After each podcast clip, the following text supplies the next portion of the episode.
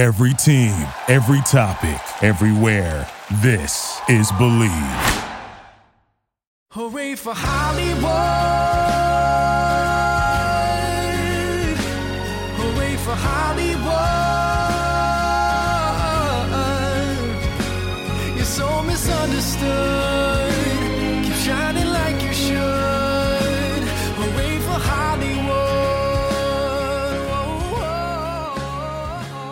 Hey, this is Brett. Welcome to another episode of On the List. This is episode number 56. It's October 2020. We're coming to you from the Believe Podcast Network. My guest today is a very good friend of mine. We go way back to 2006 to be exact. She's been a reality star, an actress, a TV host, and she's currently a New York Times bestselling author. You loved her on Laguna Beach and the Hills and Very Cavallari. Of course, I'm talking about Kristin Cavallari. Hi, Hey. I'm so happy to see you. I'm happy to see you too. It's been a while. I know. Uh, that introduction, who else could I be talking about? The star of Very Cavallari. It's only got to be Kristin Cavallari. Uh, you've been posting on Instagram a lot lately, and it seems like you're doing very well, very happy, having a lot of fun. Very happy to see that. yeah, thank you. You're doing well. And you have the number three book on the New York Times bestsellers list. Yeah, comfort. you have it. Yeah. Yeah, I'm Yeah. so I'm I'm pumped. You know, I mean, I poured my heart and soul into that cookbook. This is my third book and the one Yeah. that I'm most proud of. So to be that high on the list is um, a huge accomplishment. So I'm very, very happy. On the list. That's the name of this podcast. Look at that, full circle. Full circle. Um, but yeah, I mean, New York Times bestsellers list is the you can't get better than that. And out of every book for sale in the country, number three, that's major. Uh, it's awesome. We're going to talk all about the book in a little bit. First, I wanted to mention this is my first episode of the podcast over Zoom because of what's going on in the world. So Yeah. you, get to be, you get to be my first Zoom guest. I'm honored. I'm, I'm flattered to have you. Uh, it's a different kind of year, and with social distancing and quarantining, you know, we're moving it to Zoom for now. But the bright side of that, the silver lining, is that now we have a video. So if people want to watch the video, uh, they can watch it on, you know, Instagram, Facebook, YouTube, wherever we put it. And it's kind of just like an added component to the podcast. So that's nice. Yeah, I think that that's great. It's cool, yeah. And fun fact, Kristin was actually on episode two of the podcast over the phone. Remember that? Yeah, that's right. I mean, that was a long time ago. How many years? That was when Camden was a baby, right? Yeah, so Camden was just born, and you Wow. called in, and it was your first interview as a mom. Oh yeah. And yeah, then yeah, yeah. So that was eight years ago. eight years ago, that's when we started. Yeah, episode two. Wow. And I remember People Magazine told you that "Can Brett Gursky's podcast please come out after our photo shoot because we want the exclusive." That's right. Oh my Yeah. god, how funny is that? Wow. That cool. I thought that was cool. Yeah. Um, but yeah, so if anyone wants to hear that, they can go back to episode two of On the List. It's a little interview at the beginning, but this episode is going to be the definitive Kristin Cavallari interview. We're going to get into everything. Gonna be Yes. Uh, let's start with a little backstory. So we first met in 2006, coming up on 15 years. Wow. And I know the exact date we met because it. What was the event? Do you remember the event? Yes, it was the Cosmopolitan Fun Fearless Male Awards in Yeah. LA. Correct. Um, yeah, I And- remember. Yeah, you were 19. I think you just moved to LA. Yeah. I'd been there, I was like 25. I'd been there maybe three or four years. And I have a photo, let's see if it comes up, Oh of us from that oh, night. Babies, Gursky, look how little we both look. I mean, literally, babies. And the reason we have a photo, the wire image photographer came over and he was like, Can I get a picture of you guys not knowing we had just met and didn't really know each other?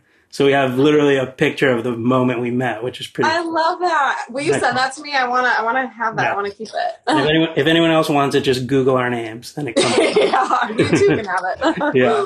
Um, so I actually remember leaving the party. I think you had left first, and then I went outside and you were waiting at the valet. yeah. And and I remember I was like, I'm gonna wait here to make sure this girl gets home okay. Like took you Aw. under my wing, and here we are, 15 years later, still friends.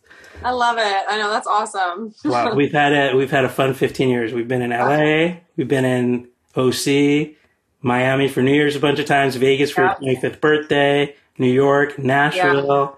You know, we still need to do Chicago together. I've never done Chicago. Let's do Chicago together. That'll be next on the list. We've covered a lot of ground, but yeah, Next- that's that's one we need to do Next on the list. On the list. on the list. um, but yeah, when I think back to those times, that there were probably more nightclubs than I can count. I Uh, know. You taught me about chilled Grey Goose shots with Diet Coke chasers. Yep, that was my my move in my early twenties. Uh, did you stop? have you stopped doing that? Oh god, yeah, no, I, I don't do shots anymore. I'm like, Wow. that's a, a recipe for disaster. right.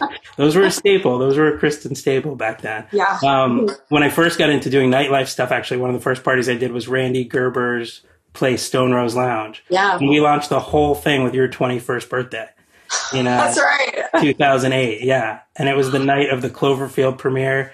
So everyone came over from that movie premiere, Yeah. and Paris Hilton came, and it was Yeah. paparazzi pictures. It was such a wild night. And I remember Yes. Randy Gerber brought George Clooney. Yeah, oh my god. You know, I tell that story all the time. Everyone's like, Is there a time that you've been starstruck? I'm like, actually, yes. It was when a mutual friend introduced me to George Clooney and I was like, Hi, I'm Kristin. And then literally like no words came out of my mouth. and then like girls just like flanked him and I was like, All right, bye. yeah, that's a great story. yeah.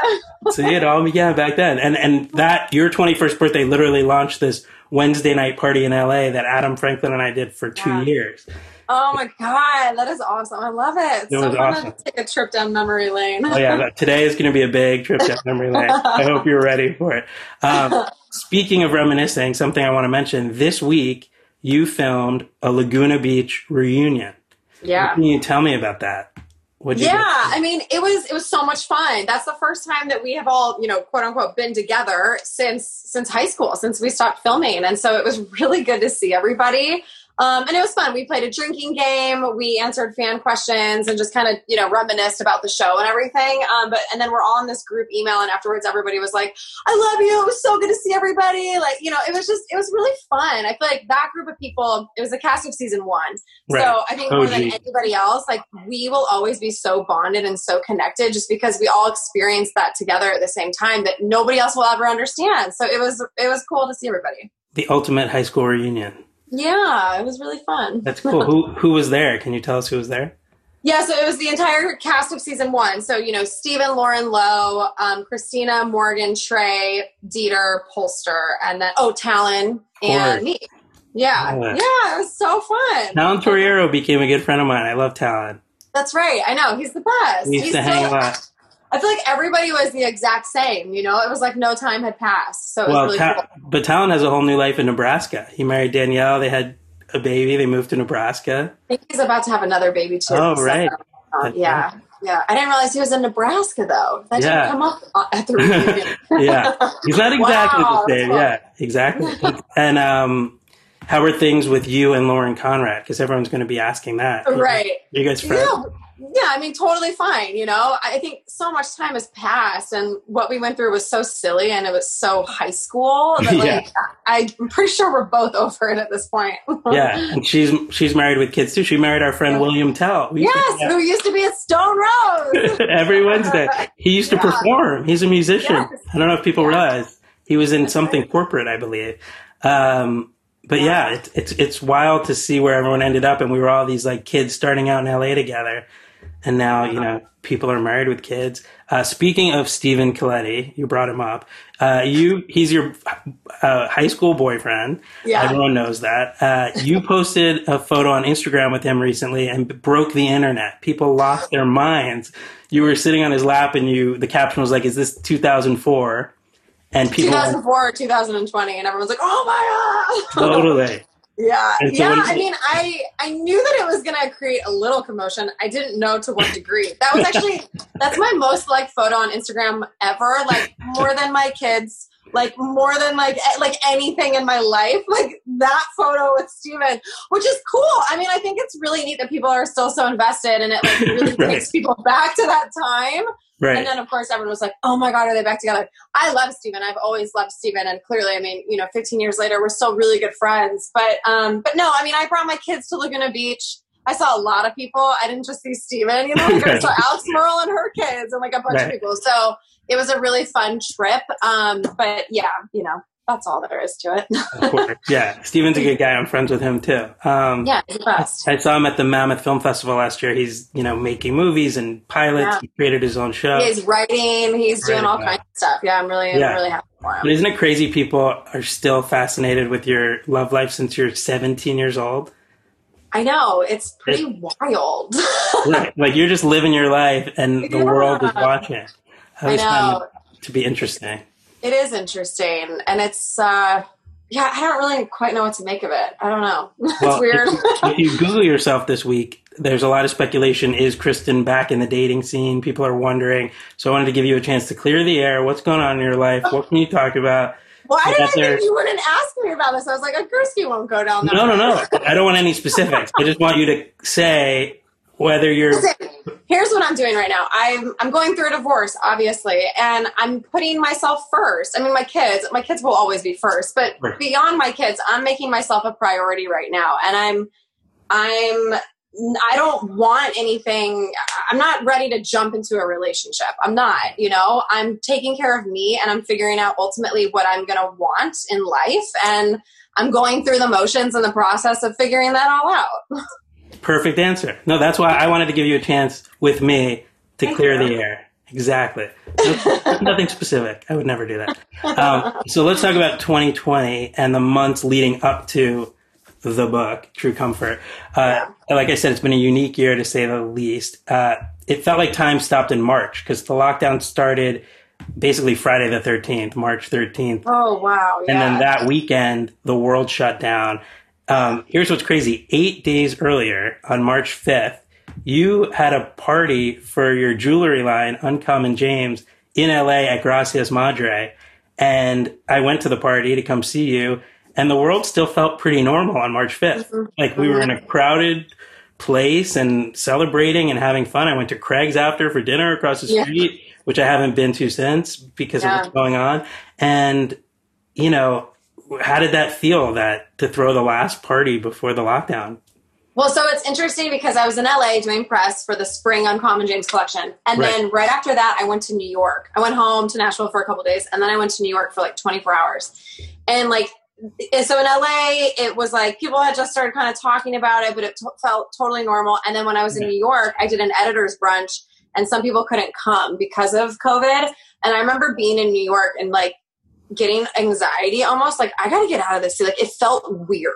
It felt really weird. And that was the first time I was like, whoa, what is actually happening?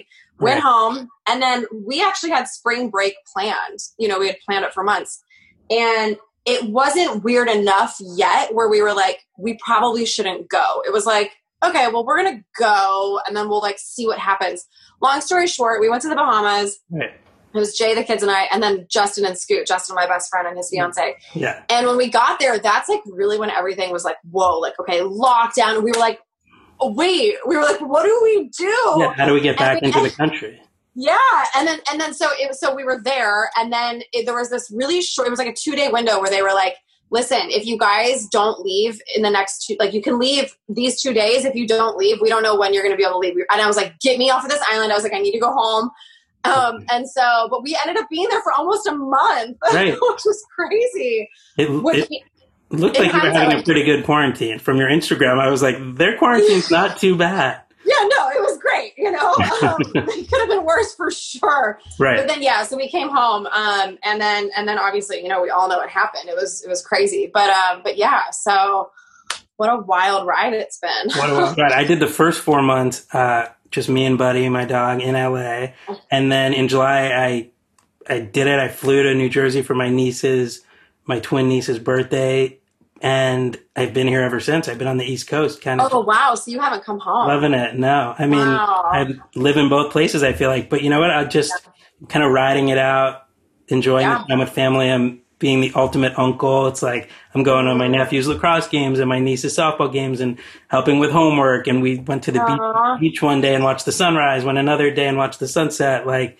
pumpkin patch. Beautiful. Yeah. So it's this See, time. that's the good thing. It's like if you can just try to stay positive and look at how Okay. it's really like we're never that's what I think about with my kids. Like I'll never get that time back with my kids. You know Exactly. what I mean? And so I kind of just looked at it like that and took advantage of the situation and just loved on my babies as much as possible. Because it's like now my kids are back in school. They've been in school since early August, and it's like that's now gone. You Right. know, those months of just like having them to myself, it's all gone now. It So was just time no one ever expected to have. And so as long as you were healthy and safe, you could look at the bright side of it. exactly. Um, and so in April 2020, and I only bring this up because you've been talking about it publicly, um, you announced that you were getting divorced.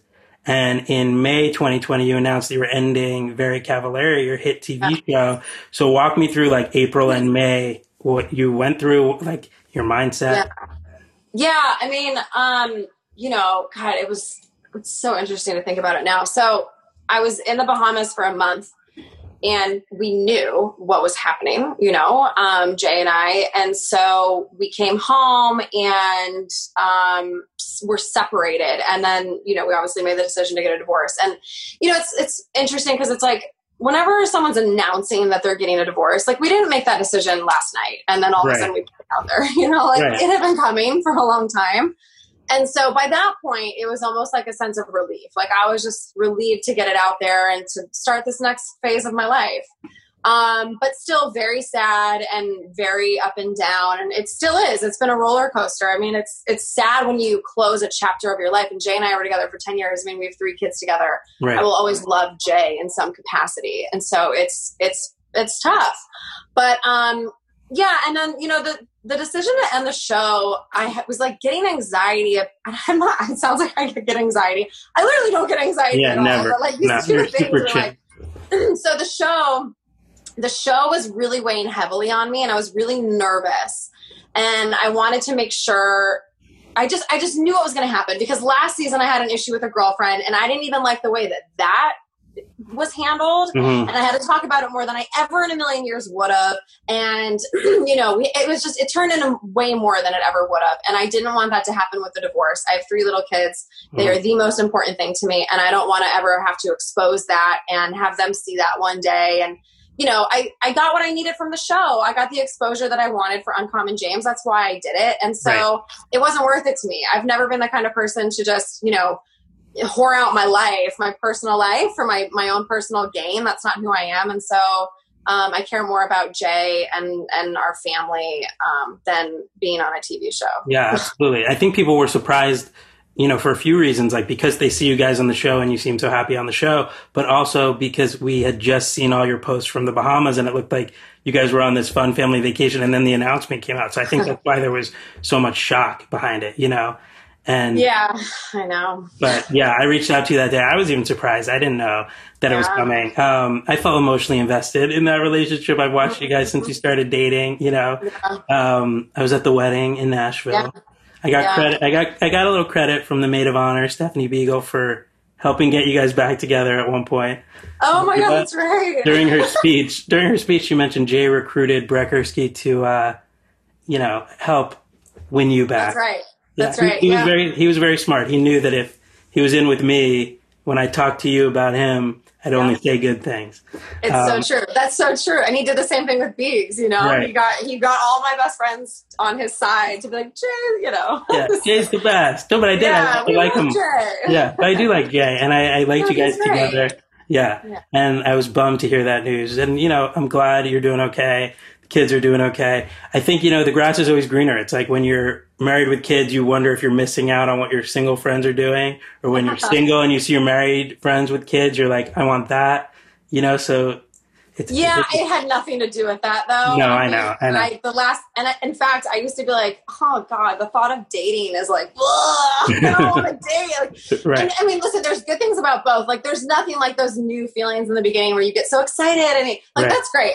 But I actually prefer what I had with Jay, where you're so comfortable with somebody, they're your best friend. It's like Mhm. so easy and great. That's way more interesting to me than like these new little butterflies. But you know, we just couldn't make it work. And I, I really do mean like I love I love Jay. I will always love Jay. You know, he's Yeah. a great guy. But And yeah, you- unfortunately, we just couldn't couldn't figure it out. Couldn't figure it out. Well, you'll always be in each other's lives. You have Yeah. kids. Yeah. Uh, and so, well, you know, what was interesting about ending Very Cavallari, I thought, was that the season finale, which ended up being the series finale, Yeah. uh, it's about you opening an Uncommon James store in Chicago. And Chicago is where you were born and raised. Chicago is where your mom lived. Chicago is where you met Jay. Chicago is where all three kids were born. and now you're opening Uncommon James, like a, a amazing store in Chicago. It felt like your whole life had come full circle. And so the finale felt like a finale. You know, it, it was like a natural Yeah. place to end the show anyway. You yeah, know? there you go. That's true. I never thought of it like that. Yeah. yeah. you're right. So yeah. I'm sure if you ever wanted to go back, you could knock on E's door and say, ready for more, very cavallari. Let's pick up, pick it back up. Ten years later, I'm all Yeah, of done. Do you think you would do it again? Would you do it again? If, I don't know. I mean, to be honest, I the only reason why I initially did Very Cavallari was for Uncommon James. yeah. But I'm really happy I went back because I had such a great experience and I was an executive producer and I was involved in the creative conversations and I had the time of my life. I'm so, so happy that I did it. Yeah. But I've actually never been someone who is just like wanting to talk about my personal life all the time. Mhm. Even though I come from reality TV and I've been doing Right. it since I was 17, I've never been 100% comfortable with it. Right. And I don't think so. Like, I really like where my life is now. All I want to Mm. do is, like this morning, well, today I'm not at the office, but like take my kids to school in the morning, go to the office. Because I'm the boss, I can make my own hours. I leave by like 2.30. I pick up my kids. I make dinner. uh, You know, the bedtime routine. Maybe I'll lay in the sauna for a little bit. I don't know. But like my life is boring and I'm okay with that. I'm just really happy right now doing that. Yeah. And so that's all I want to do. I don't know. The pressure of reality TV, it's it's a lot. I'm so much more relaxed now that I know that the show is not on my radar. Yeah. One thing that's interesting about you actually is that you'd be shooting a reality show, but also living your real life. It was like these two parallel universes. Yeah. I was part of your real life Yeah. and not part of the hills. And I was like hanging out with you in real life. And then you'd be like, okay, got to go shoot the show. And Yeah. you'd, you'd go shoot this TV show of this other life. You know, Yeah, so you, you've right. always you always had a real life and a TV life, which I think is is interesting. Because I learned on Laguna Beach, like Laguna Beach was very muddy and they crossed over. And that's when emotions get really high and things get confusing and you like lose sight of what's real and what's not real anymore. So with the hills, I was like, no, like I'm having hmm. my show life, my real life, and they are not going to cross over. Because I remember even when I first started filming the hills and I was like, whoa, nobody knows what's real and what's fake anymore. And that is Right. scary. yeah, it was wild. I had a front row, I had a front row seat. It was wild. Yeah, you sure Um, did. and so okay, so 2020 September 2020 you released the book. So good things start happening. Um, like you said, it's your third book, number three on the bestsellers list. I realized you're 33. That's like a lucky number. Oh, cool. All these threes. Um, your first book was more like a biography. Second book was a cookbook. Third book also a cookbook. Now on the cover, I noticed. First of all, is that the same furniture that's behind you right now? Yeah, it is. That's really funny. So cool. It's There it's the same thing, right? Um, but also, you've got bolognese on there, which is one of my favorite things ever. The best I ever had was Chateau Marmont. Oh, Had theirs. so good. The best. Yeah, Um, yeah. So tell me about this book. It's um, comfort food that's made with healthy ingredients. How did Yeah. you pull that off? Yeah, well, I mean, that's the thing. It's like, I think that there's been this stigma that comfort food is very fattening, it's very heavy. You know, you can eat it once in a blue moon or whatever. I disagree as long as you're choosing the right ingredients. So, all you have to do is make some ingredient swaps, and you can, in fact, eat that stuff every single day and still feel great.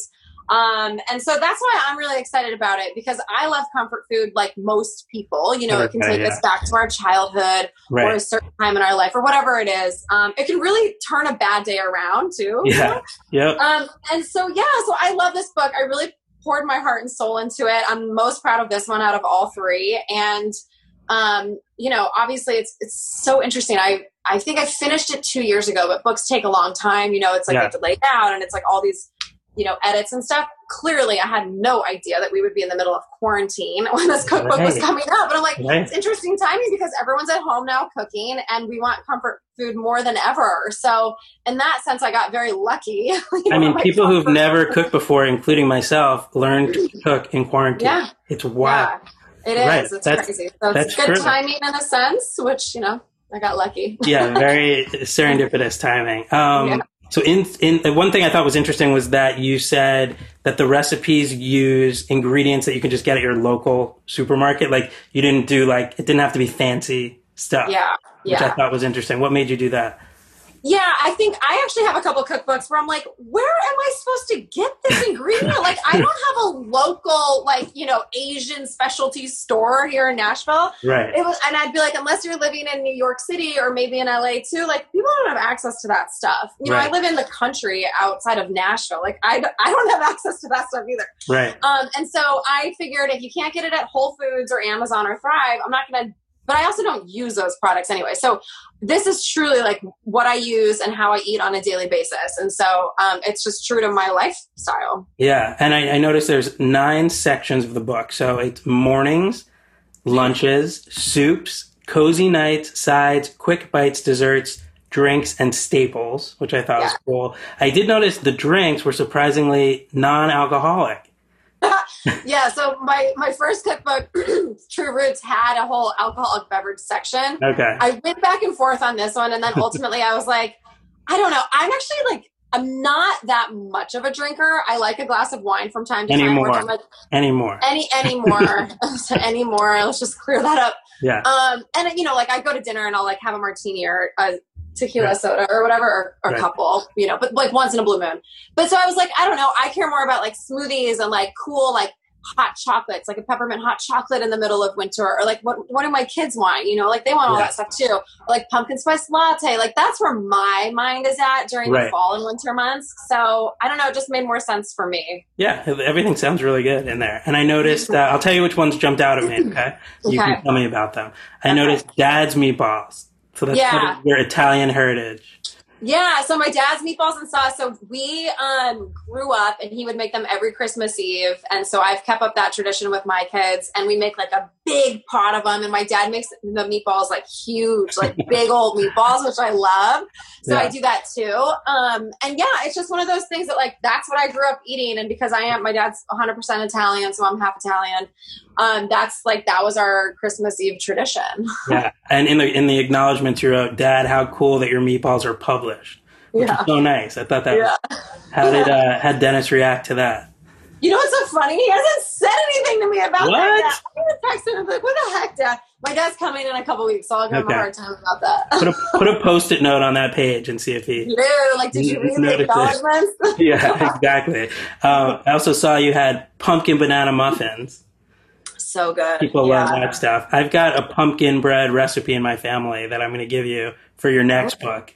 So Uh, there's a, there's those muffins, and there's actually a pumpkin bread. Uh, sorry, banana bread in the cookbook. Okay. Um, but I I want to see yours. I want to compare. okay. them. Well, I'll tell you, it's my family recipe, so you got to call it Gursky's pumpkin bread in the book. Deal. But the true the true story behind it is, um, it was from when I was in nursery school. We made it in school, and it Oh, was wow. like the only thing I would eat. So my mom got the recipe from the teacher because she's like, Brett loves this so much. So we've Oh, passed funny. we've passed it down since I I was. love that. Yeah, I want to see it. I'll send it to you. Um, and then you also have a lox breakfast ball, which I was like, is this for your Jewish friends?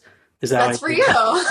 Inspired by you. Thanks. Yeah, I like so I used to love lox, you know, bagel with lox. of and I don't really all the, well, I don't eat bagels anymore, but I did just discover these little paleo ones at Whole Foods which are so good.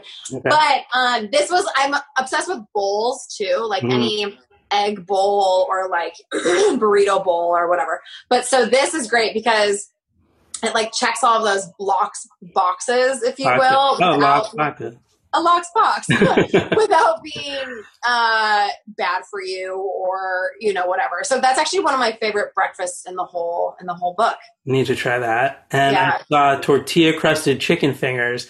And you and I have crushed many a basket of tortilla chips at like Spanish Kitchen and all those. Oh god, that was the best. Yeah. So tell me about Yeah. those. Those sound pretty good. Yeah, so those are uh, chicken fingers that are crusted. I take siete uh, chips, like a whole bag of them. I just like crunch them all up, and then it's oat flour, eggs, you know, a bunch of spices and stuff, and then you know you do your little your little assembly line. Uh, But so they're like tortilla crusted chicken fingers. They're so yummy. And these are things you cre- did you create these yourself? Do you work with somebody? so sorry, my throat is all messed up. So I had a chef help me. Um, uh, he actually helped me on True Roots and True Comfort. And what we would do is we would go in the kitchen, and some of them I've had for a while, or I've Mm. been working on. Some he just did, and then the majority of them we created together. I would come to the table like, "Here's what I want to do," and we would just start cooking together. So very fun process. And then after we would get the recipes, then I would go and write everything. I wrote every single word in that cookbook, which I'm really proud of. And then obviously I have an editor who would, you know, make it better sometimes. No, but, sure. But, but it's all you. yeah, yeah, but it was it's a fun process for sure. who came up with the Big Mac salad? Me, um, Explain yeah, the what Big that Mac. is. What is that? So, so a Big Mac, you know. Yeah. Um, I used to eat fast food all the time growing up, and I haven't in years. And so I was like, what, how can we turn that into a healthier version and a salad? that was the only way. That's cool. So it's like a deconstructed Big Mac. exactly. And that's all about the sauce, you know, it's like that Oh. yummy, that yummy sauce. Yeah, So, And, and one other one I want to mention that in the dessert section, I'm a huge peanut butter fan. So peanut butter Rice Krispie bars. Those Yeah. sound amazing.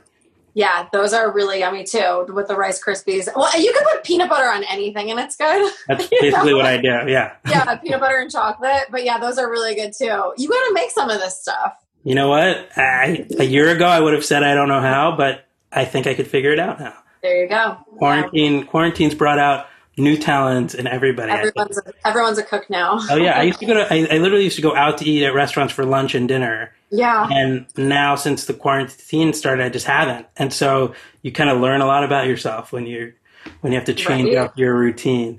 I Um, know. But yeah, so True Comfort, perfect timing, awesome book. I'm going to definitely try some stuff. Uh, comfort food, but healthy, available everywhere books are sold, climbing up the Amazon chart.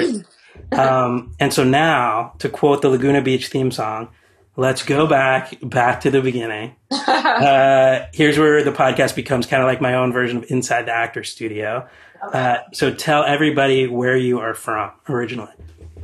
Okay, so I was born in Colorado. I moved ar- around a lot when I was little. So I was born in Colorado. I moved to Connecticut, and then I moved back to Colorado when I was going into first grade, I believe. And then I moved to Barrington, which is a suburb of Chicago, when I was going into sixth grade.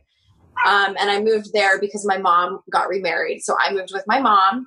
And then um, I moved out to Laguna Beach. I think it was October of my freshman year of high school and um, and then when I graduated Laguna Beach High School, I moved up to LA to uh, pursue a career in entertainment. And I actually I started at Loyola Marymount. I went to Hmm. like literally one class, and then I booked a show on on UPN, which no longer exists, but it was a, a network back in the day. So I hosted a show for them, and I had to travel Oh, around the country That's right. called Get This Party Started. But so I dropped out of school. I was like, oh, dad, you know, unfortunately, I can't attend college anymore. You know, I'm working now. Yeah. Wait. So how did your dad? How did your dad end up in Laguna Beach originally? Because did was he in Chicago with you guys?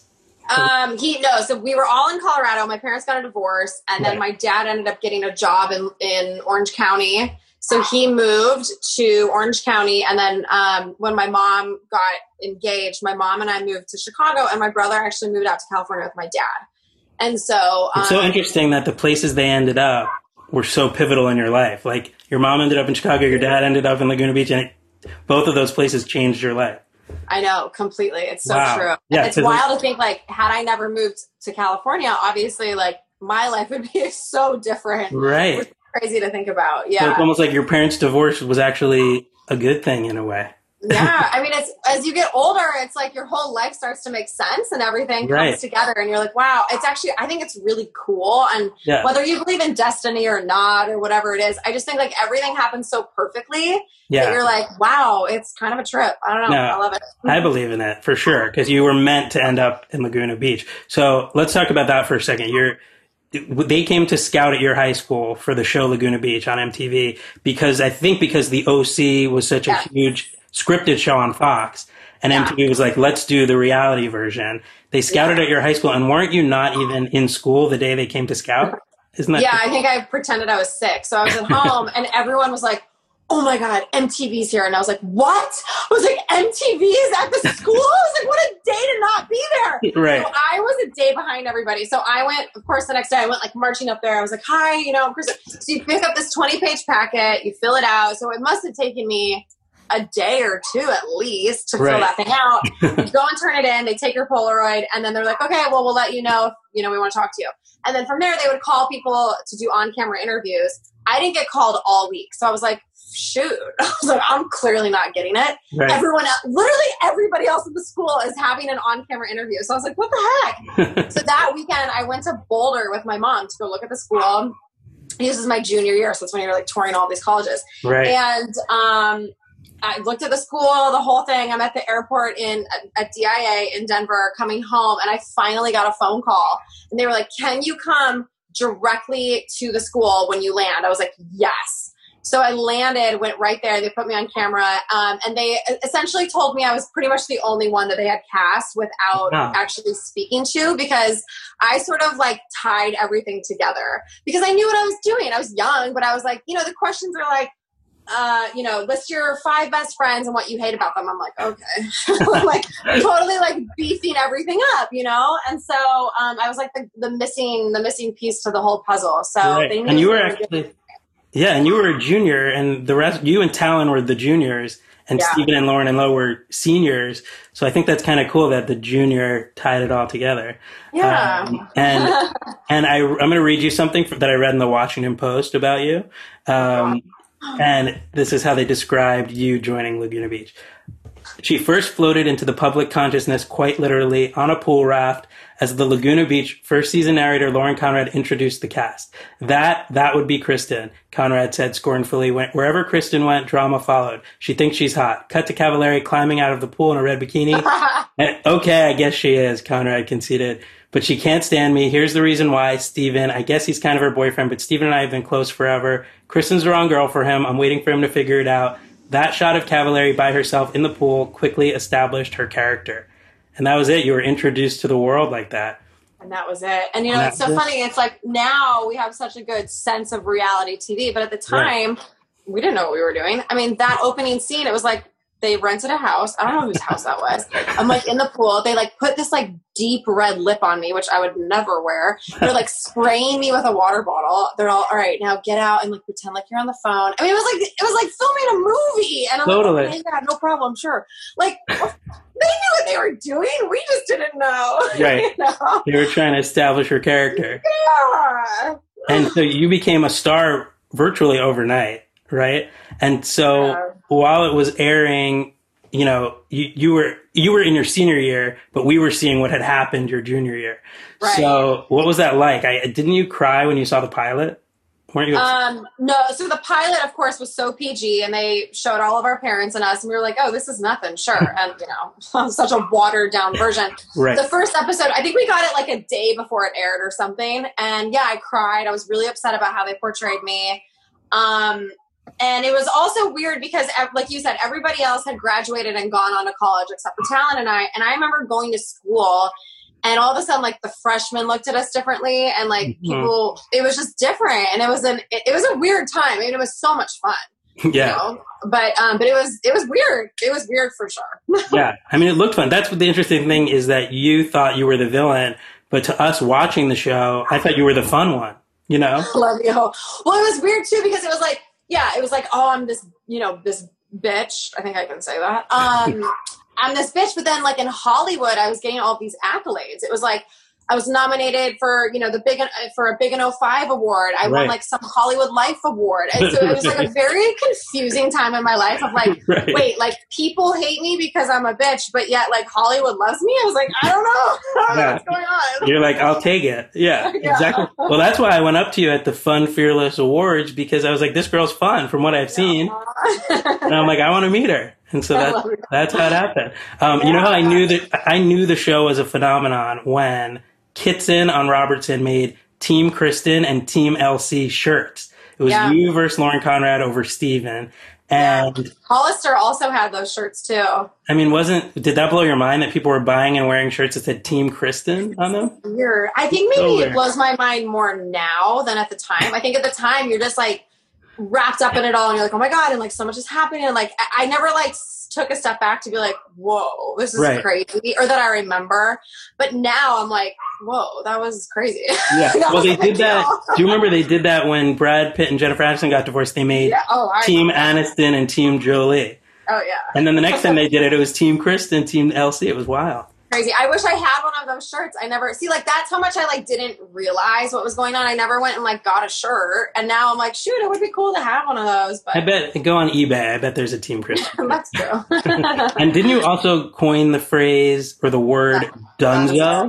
You coined Yeah. that. Had I known to trademark things, I would have done that back in the day. But yeah, my car is Dunzo. Your car broke down and you said it's dunzo. And then the Like, whole world, Dunzo. the whole world started using dunzo as done. Yeah. And still does. I wonder, if Everyone it's, still uses I wonder if it's in the dictionary. We have to look. Good question. Maybe know. it's not too late to trademark it. I don't know. Yeah, I guess that's true. so people are still using that word. They're still talking about the show. The episode when you went to Cabo for spring break was recently named one of the hundred best TV episodes of the century so far really? by Ringer. Yeah, I'll send you the link. Wow. Yeah. Cool. And that was just your high school spring break, and now it's one of the best episodes You of live TV. in my life. yeah, Yeah. exactly. Oh, that's funny. Um, so, what do you say when people, you know, ask you if Laguna Beach was scripted? What can you tell them?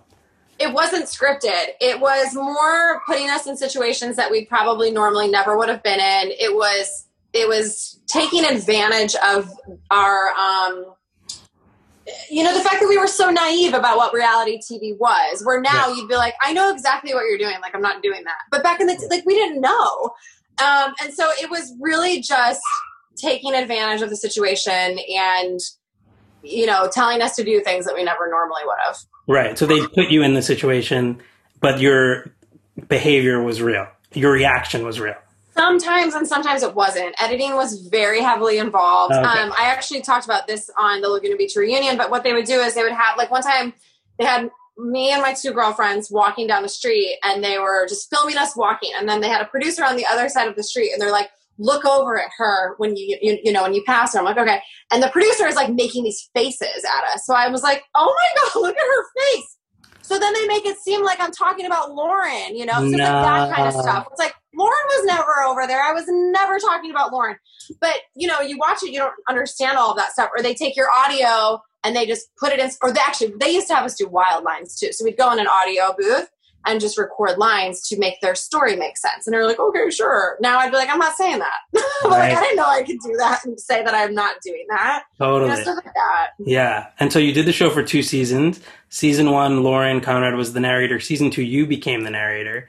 Uh, what was different between seasons one and two? You became like the more central character. Uh, yeah, I don't know. I guess maybe, um, I guess because Lauren went to college. Well, she was on season two. I don't know. She was at college maybe, so I'm not sure. Yeah. But you were like the breakout, I guess, at that point.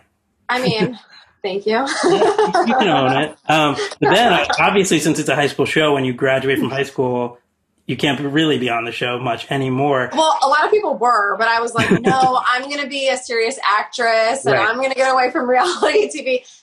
And I did always work. I always worked. I never did anything, you know, like mind blowing, but I was always consistently working. Well, let's go through it. Yeah. So you moved to LA and Yeah. enter Gursky to welcome you to LA. Yes. Uh, and that year, that was 2006, Lauren Conrad got her spinoff called The Hills about Yeah. her moving to LA. You had other plans.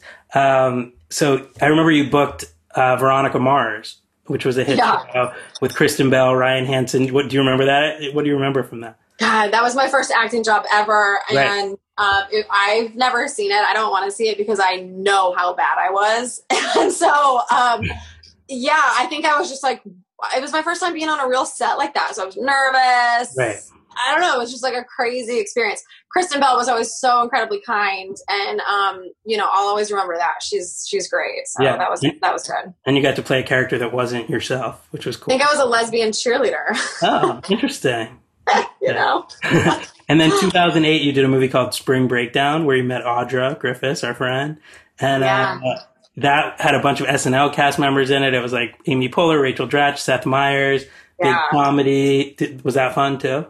That was a ton of fun. That was a lot of fun, and um, yeah, it was cool to be able to kind of like because I wasn't a main a main character um, to be able to kind of like sit back and watch like Amy Poehler just do her thing. It was Yeah. really really cool. Um, the first movie I did though was called Fingerprints, and I went to Oklahoma for a month and I filmed that, and I had Josh Henderson and uh, Right. Lou Diamond Phillips and some people. That was a ton of fun. Um, and then I think Spring Breakdown was my second movie. But yeah, Yeah. that was yeah. I mean, all like everything that I've done has been such a great experience, and I'm Yeah. so happy that I was able to do all of that stuff. Yeah. Uh, following that, 2008, 2009, did a bunch of acting. You did CSI New York. I remember you were proud of that. You did Wild Cherry with Rumer Willis and Rob Schneider. You Yeah. did Van Wilder freshman year with Jonathan Bennett. It was a prequel to Van Wilder. Yeah, Nick Nack was in it, our friend Nick. yeah. Uh, Nick Nicotera. Uh, you got to be the female lead. So it was Yeah. kind of, were you enjoying the, the scripted world more than the unscripted world at that point? Yeah, it was a lot of fun. And I think now, if I could do anything differently, I think I would have taken it more seriously. You know, it was like I want to be a serious actress, but I'm not willing to go and like take acting lessons or like do anything. Right. Like I I wasn't good because I didn't take the time to be good. Where I think now I I would put more work into it, but I had a lot of fun. I really did, and um, yeah, it's just a cool time in my life that I'll obviously always remember. Yeah. But then 2009, MTV comes calling again for The Hills. Uh, it had been like three years since Laguna Beach ended. Lauren Conrad was leaving The Hills. They needed to replace her. Who better to replace her with than Kristin Cavallari? Uh, I think I was with you the day you got the offer. We went to see Gavin DeGraw uh, at the El Rey, and you had Oh, done. wow. Remember, you had done his music video, Yeah. and we went to dinner first at this place, Luna Park, and you were like, "The Hills is asking me to do it. And I was like, well, what do you want for your career? And you said, I want to have a shoe line. And I said, well, listen, the Hills puts you back on the cover of Us Weekly. And if you can use that exposure to promote a shoe line, then it's worth it. Yeah, And- it's so true. and- Aw, good advice, girls. Remember that? Because I was like, well, ultimately, what's the end goal? You know? Yeah, and because that was the thing, it was like, do I go right or left? They are very different careers, you Yeah. know. And so, um, yeah, so that was a, that was actually a really hard decision for me. I remember. But, I remember. yeah, clearly now I'm very happy I made that decision to go back. Yeah. And and the whole marketing campaign was like the bitch is back. They just Yeah. at that point I remember you said it's an acting job and I'm just gonna play in whatever role they want me to play and treat it like the acting jobs you've been doing. yeah, I looked at it strictly as work. Yeah, totally. And the castmates at the time were Lo Bosworth from Laguna Beach, Audrina Patridge, Heidi Montag, and Spencer. I don't think Pratt. Lo was on it. I don't think was Lo she was not? on it. Well, she had been, right? Oh, with you, maybe not. Right. Uh, was she? think No, I, was. I, don't- I get all the shows. I think she up. I was. remember. I'm pretty sure she was. I don't know. Stephanie Pratt was on it. Brody Yeah. Jenner, Justin Bobby. Um, I remember we were at Goal with the producers one day watching football, and I was like, "When you guys are ready to add the Jewish guy with the crush on Kristin, let me know. I'm available." to be on um, but you guys filmed at a lot of the parties I was throwing at the time, so Yeah. I pop up in the background, and, and still to this day, when MTV plays a marathon, people text me like, "I saw you on the hills." I'm like, "That was a decade ago," I love it. and I was in the background. Um, but you did seasons five and six of the show, Yeah. and are you glad you did it? Obviously, you're glad you did it, right? I am glad I did it, and I had way more fun doing the hills than I did Laguna Beach because I went into it like, okay, this is a job, like we talked about earlier. I'm Yeah. going to keep my private life private. I'm going to keep it separate, and I just was able to like be that character, and I had so much fun doing it. I really Right. had a good time. Yeah. Yeah. and yeah, it opened up a lot more doors for me. You know, I did Yeah. get that shoe line that I had always wanted. Exactly. So that was really cool. Which you know now, every, and now I have Uncommon James, which is where I'm the, the happiest professionally, and where what I'm also the most proud of professionally. And so everything just sort of lined up for me to be able to launch my own company. Totally. Chain reaction. And so I remember you were on the show, they had you dating Brody Jenner, but in real life you weren't. So it was this kind of Yeah. weird, you know, your real life wasn't lining up with what was happening on the show. Yeah, and in fact, I think I was dating someone off camera too, but, and he was dating Jayde the entire time, and they made it seem like they broke up, and then we were dating, and then they got back together. Right. Or I think at one point he was dating Avril Lavigne. Like, and, and I used to be like, but it's in the tabloids that he's dating whoever. But all right, I was like, I don't care. I'm not gonna Yeah. ask questions. Roll with it. Yeah. So the And show, fact, I think yeah. I think maybe it was the season finale or something. I had to cry. They were like, Kristin, I was filming in Malibu at some restaurant, and I some way somehow pulled out real tears. Like I was sad about Brody, and like wasn't dating him at all. all those years of acting were there you go. off. It all paid off. It paid off. And so the show, The Hills, ended with season six. The final episode, July 2010, uh, ended with you and Brody Jenner saying goodbye to each other. The Hollywood signs behind you guys. You hug goodbye. You get in a car. It drives off. Brody watches you go. And then the background drops from behind him.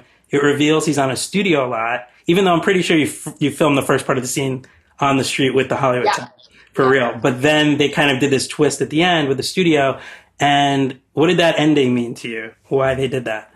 I loved it because the whole time that The Hills was on, and even Laguna Beach, people were like, "Is it real? Is it fake?" Nobody really knew, and so I felt like it was very tongue in cheek. It was like a nod to like, and, and I, I personally was like, I love it because now everybody knows that it wasn't hundred percent real. But Right. a lot of people were confused and like, I don't get it, and it's like, oh, well, even if it, let's say, even if it was hundred percent real, but they still did that, it was just like a cool way to be like, ha, like, you know, I don't know, I just I Yeah. thought it was I thought it was genius. I was so happy with that ending. I love the end. Yeah, I thought it was a wink to the audience, like we'll never tell what was real. exactly. Yeah, I Yeah, thought that was was great. cool. And then after The Hills, 2011, you went back to acting. You did the show The Middle on ABC. You Oh, played yeah. you played the hot teacher, and the kids are making a music video, but they don't tell you you're in the music video. That's right. Um, was that fun to go back to scripted TV? Yeah, yeah, yeah, yeah. That was fun. That was a fun show to be on for sure. And then also in 2011, Dancing with the Stars came calling. yeah. Did that show? It was the same kind of thing. I think it was you, me, um, Audra, and Ben Savage. Yeah. We went out and you said, guys, Dancing with the Stars wants me to do it. And we're back at Ben's house. You were like bartending at his bar. Oh yeah. And same kind of thing. I was like, what do you want? At that point, you wanted a brand. You wanted, you know, shoe line, jewelry line. And again, it was the same kind of thing. This puts you in the spotlight yeah. to advertise whatever you want. And I think you were behind the bar at Ben's house and you were like, all right, I'll do it. Next thing you know, you're on Dancing with the Stars. They partner you with Mark Ballas. Yeah. I went every episode. I was in the audience with your mom, Judy Yeah. cheered you on, and it, uh, Rob Kardashian was on the same season, so it would be like the Kristin Cavallari table and the Kardashian table. we were like competing groups, like Kim and Kourtney and Kris over there, me and Judy and your, and your friends over there. Um, what do you remember from that experience, Dancing with the Stars?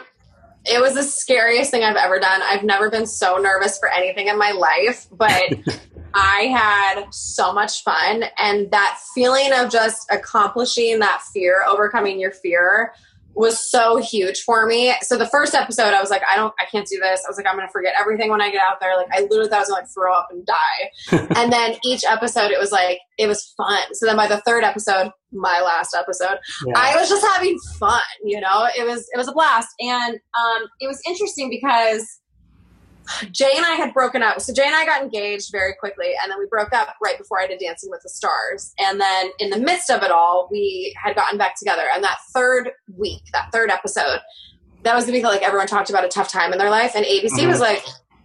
We want you to talk about your breakup with Jay. And I was like, no, I'm what? I'm not talking about how I called off my engagement. Like, no, I'm Right. not doing that. And then he was in the audience that week, and then I got kicked off.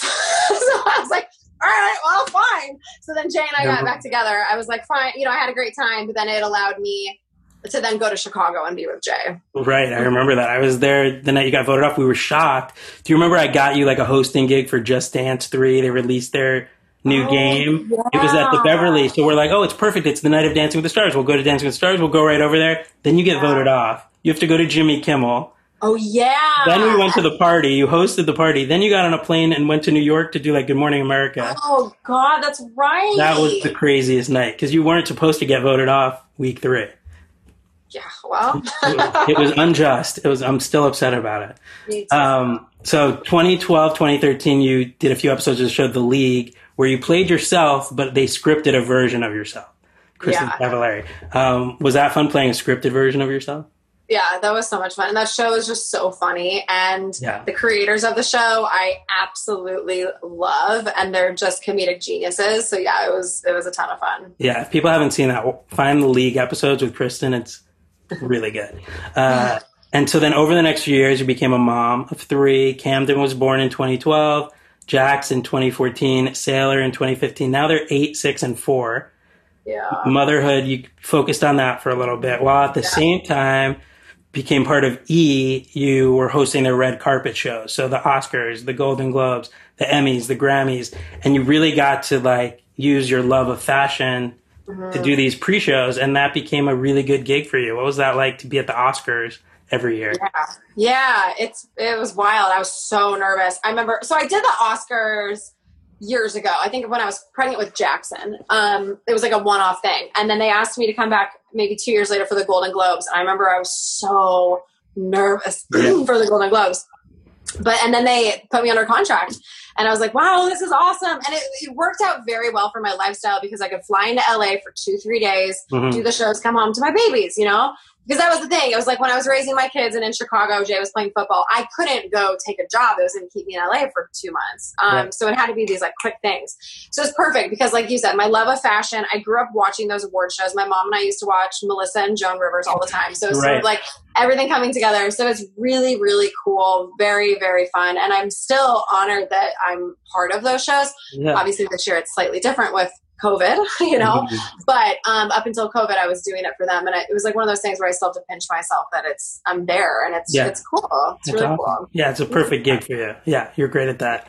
And then we mentioned 2016, your first book came out, Balancing in Heels.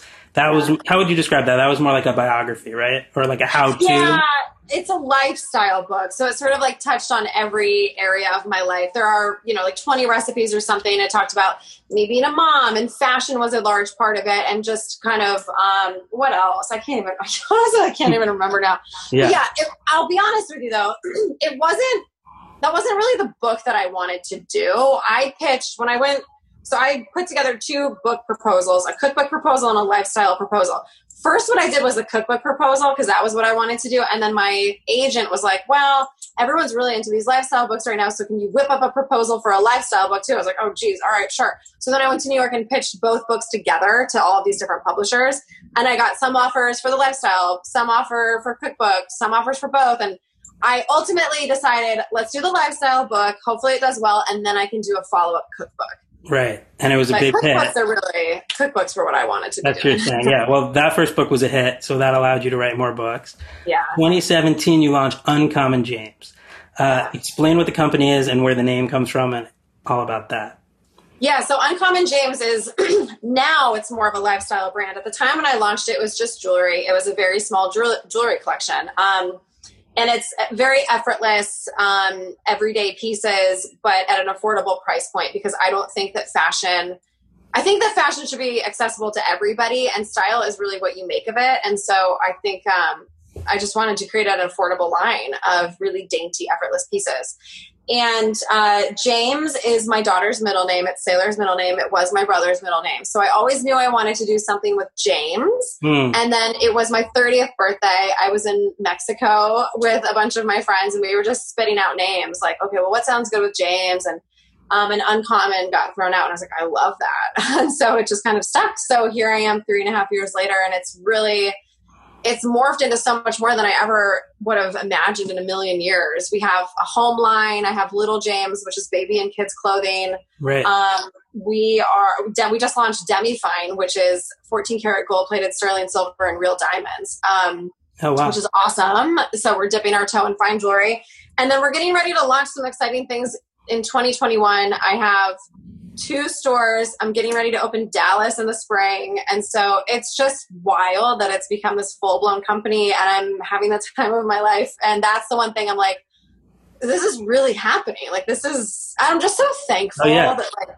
this is where I'm at and I have this company. It's it's incredible. Yeah, it's awesome. I remember you told me the name Uncommon James. We were at the Nice Guy in LA. You were in town for something, and And you you have were such like, memory. "Yeah, I remember everything." And so I remember you saying, "I'm going to start this company, Uncommon James," and you basically told me what your plan was, and to have watched it play out over the last three years has been incredible. Um, one of your jewelry lines was inspired by Italy, right? Your Italian root, kind of like your Yeah. dad's meatballs. Um, didn't you find a place in Italy called Cavallari? So, um, there was a str- well, so okay, I got to go for Very Cavallari. I went to Italy last fall, and I got to meet a bunch of Cavallaris that I didn't even know Oh, existed. people, right? which was awesome. And I went to the town that my great grandfather grew up in, this little tiny town called Monterredo, and it's just so beautiful. I got to see the actual um, townhouse that he grew up in and, and meet people that knew him and and so that was really cool. And so and i was staying in tuscany and just those that that italian countryside is so whimsical and romantic and beautiful that yeah that inspired our fall collection. And Cool. um, i was able to shoot the campaign at this sunstone winery which is outside of la and it looks like italy. And um, yeah so it's um it's a it's a really it's a collection that means a lot to me you know and uh yeah it's cool that the Cavallaris can inspire so much in my Well, I was going to say it's cool that you can pull so much from your real life for all these things, cookbooks, Yeah. jewelry. That's neat. Yeah. 2018, you opened your first Uncommon James store in Nashville. That was a major accomplishment. I know that meant a lot to you. Uh, 2018, you released your second book, True Roots, your first cookbook. 2018, Very Cavallari premieres on E. It was Yeah. on three seasons 2018, 2019, 2020. Before you tell me how that show came about, what I want to say about Very Cavallari is do you remember when you and Jay first got together and I was like, this is a TV show? I was No. like, you, I was like, you guys have to do a show like Newlyweds, like Nick and Jessica. And I, because you guys had different personalities, but you complemented each other well. And you were like, Jay will never do reality TV. So I just kind of put the idea in the back of my head. And then years later, Very Cavallari comes out. He becomes like a bit of a breakout character. And I was like, I knew it. I knew that would make good TV. Uh, That's so funny. Yeah. So when I first pitched the show, I wasn't even really supposed to be on it. It was more like Vanderpump Rules, and I really wanted to do it for Uncommon James. It's right. like it'll be about the employees. I won't be on it. I'll pop in and out. It'll be great. Right. So we filmed a pilot, and then the people at E were like, "Well, we'll do it if Kristin will be on it more." And I was Well, like, yeah. "Oh, shoot! This is not what I wanted to do." But Well, were do you remember Keeping Up with the Kardashians started because they had a store called Dash, and it was basically Yeah. about the store. So, and that Right, obviously and look how that turned out. that worked out pretty well for them, but it became more Yeah. about them, you know, than the store. Yeah. So I had to get Jay on board and I had to get a friend on board. And so I was, and I still was like, there's no way Jay is going to do this. But Right. he agreed. And, um, and then even then, like from season one to season three, it was way more about us in the very end of it. And it was Right. because, you know, E kept being like, well, this is what everybody wants to see is, is your guys' dynamic, which I totally get it. I get Yeah. it. And so it like slowly morphed into more and more of us. Right. and um which was fine because I also felt like I you know, initially I was more than happy to like put all the warts with Uncommon James out there because we were a startup. What we were going through was very real. And it's, and the more I put out there, the more business owners I had coming up to me being like, we're going through the same thing or like, I've been there, like whatever it was. Um, but then like as the company grew and it became more of a legitimate company, I wanted to pull back anyways. Right. So it, it all kind of worked out. But yeah, Jay was a massive breakout star. He's incredibly sarcastic and has that dry sense of humor, which edits Totally. very well.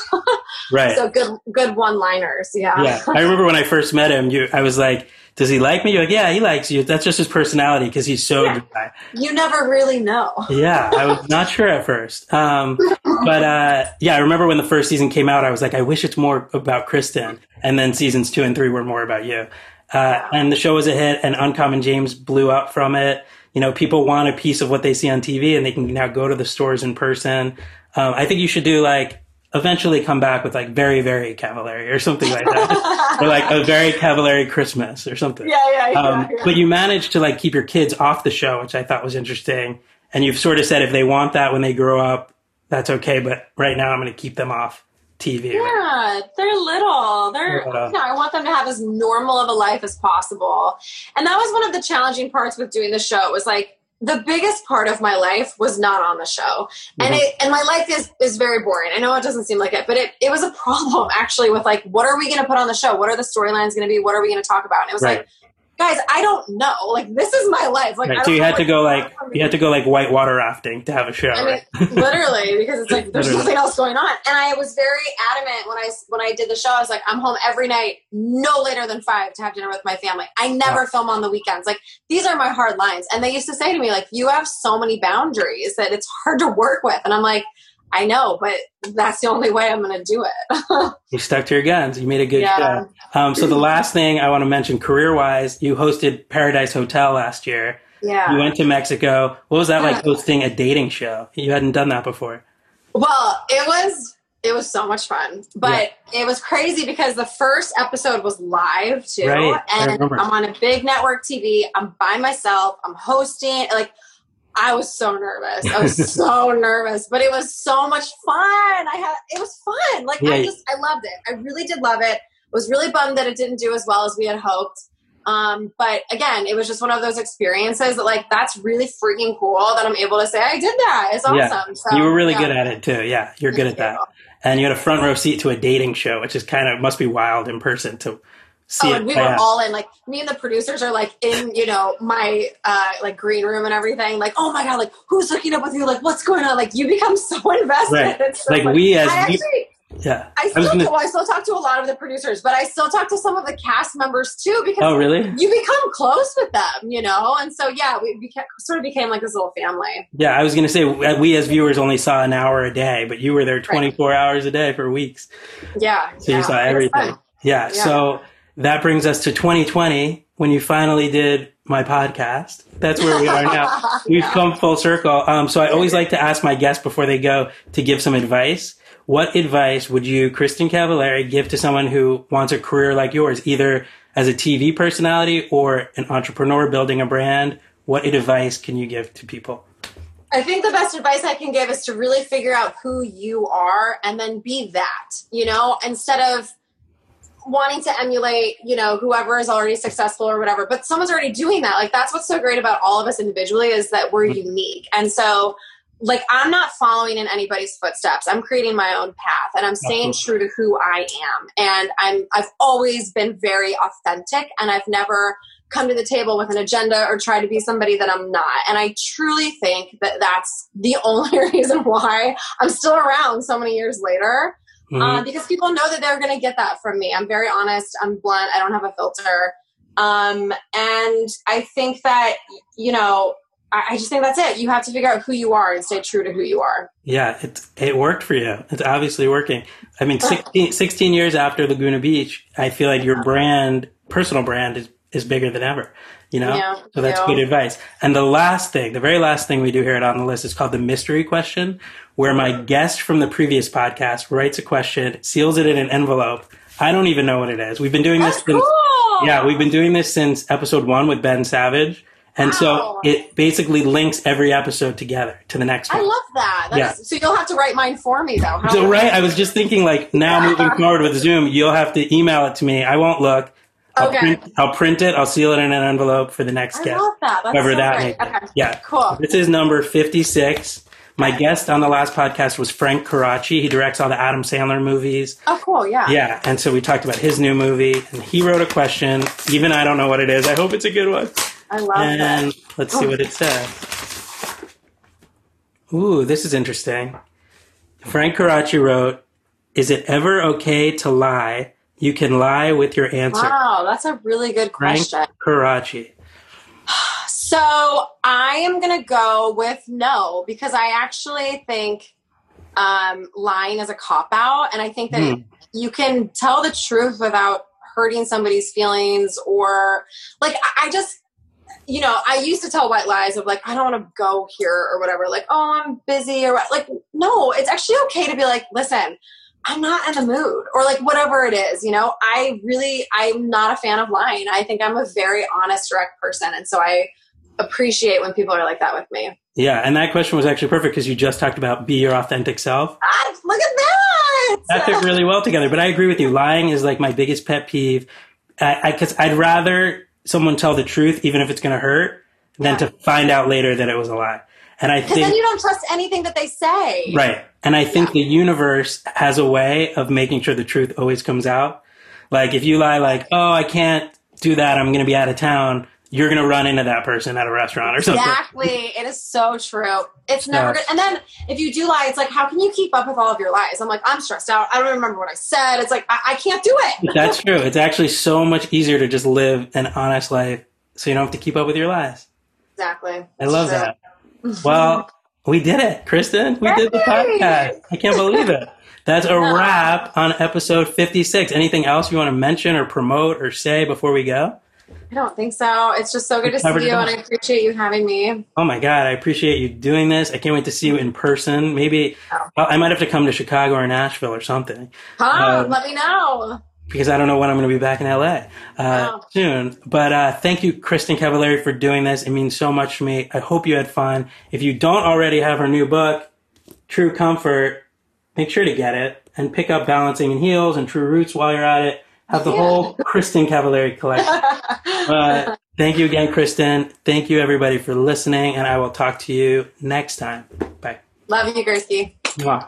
Mwah. Bye. This episode of the podcast was brought to you by Plexaderm. With so much changing, it's increasingly difficult to find that extra time for you, the time you need to take care of yourself and look your best. With Plexaderm, all you need is 10 minutes and you can look 10 years younger. Plexaderm is a clinically studied serum that gives your appearance the right kind of changes. It visibly reduces wrinkles, fine lines, and even under eye bags in minutes, and the results will last for hours.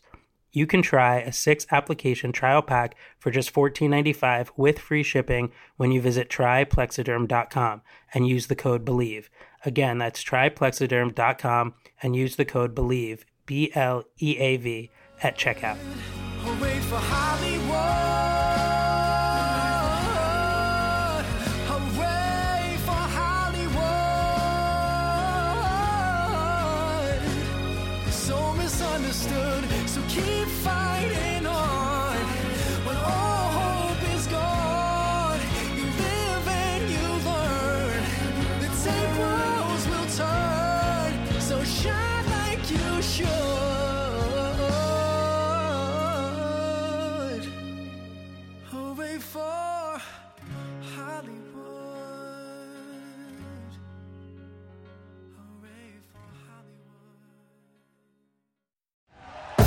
Thank you for listening to Bleav. You can show support to your host by subscribing to the show and giving us a five star rating on your preferred platform.